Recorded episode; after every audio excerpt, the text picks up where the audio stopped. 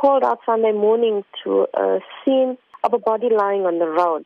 When they arrived at the road, they found paramedics were at the scene already and the body was covered with silver foil. When they lifted the foil, they found a body of a female of plus minus 45 years lying against the fence.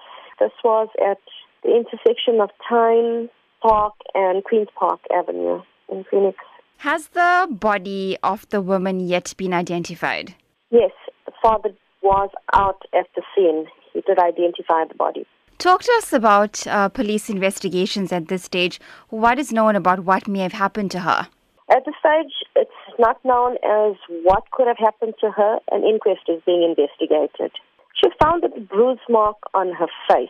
That's the only bruise that they found. There was no other injuries on her body. We always ask with all information that um, the community could assist us with. Obviously, that's going to help with the investigation. So if anybody may have noticed anything or know of what could have happened to the woman, please come forward and report the matter to the police.